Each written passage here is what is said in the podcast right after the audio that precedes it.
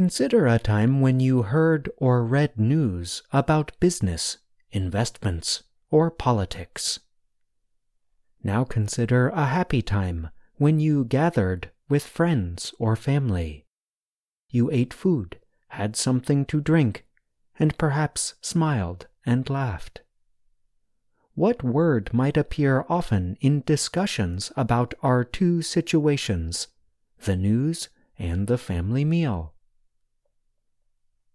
The answer is one word that comes in a verb or noun form share.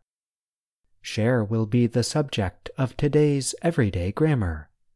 You will learn about the word's meanings, as well as commonly used structures in everyday situations. Let's start with some definitions. As we said before, the word share has both a noun and verb form. We can compare it to a superhero. Consider Peter Parker. He is a normal young man.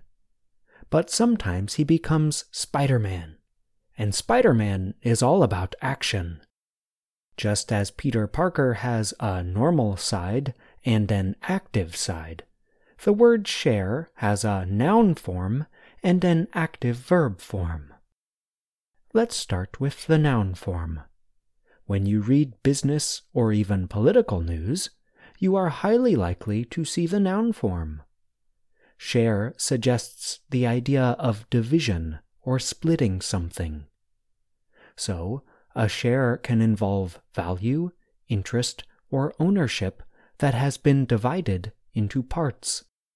For example, a person might buy stock shares in a company. This means that a person is buying partial ownership of a business. Anytime you read news about the stock market, for example, the value of the shares of businesses is a central point of interest. Now consider a story about a political dispute. A scandal might happen, and one politician might be forced to accept his or her share of the blame for something that went wrong. In this usage, the politician is getting an amount of something, blame, that he or she deserves or is responsible for. You might use the noun form of share when you talk about gatherings with family and friends. For example, friends might get together and decide to pay their share of the bill for a meal at a restaurant. In this case, the friends might divide the bill and pay what they owe individually. What about the verb form of share, you might ask? We often use it to talk about politics. Political parties might share power in a country, for example. We also might use the verb share to describe social gatherings. Family or friends might share food. In this case, the family or friends are coming together and dividing or splitting food among themselves. Everyone gets to eat and drink. Now we can ask the question what are the most commonly used structures with both the noun and verb forms of share? The most common words that come before share are to and a. That is what Google's Ngram Viewer tells us. It is a database that contains information from thousands of books. But Ngram Viewer also gives us an important finding. To share is far more common than a share.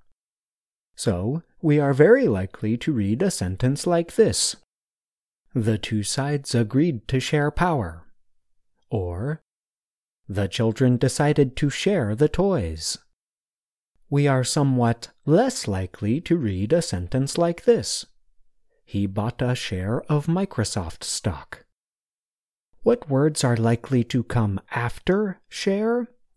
The two most common structures, Google's Ngram Viewer tells us, are share of and share the. So think back to our earlier examples. He bought a share of Microsoft stock. The children decided to share the toys. Let's end this lesson with a quiz. Fill in the blank with the correct word or words. The countries agreed, blank, the profits made from the shipping canal. Here is one possible answer. The countries agreed to share the profits made from the shipping canal. I'm John Russell.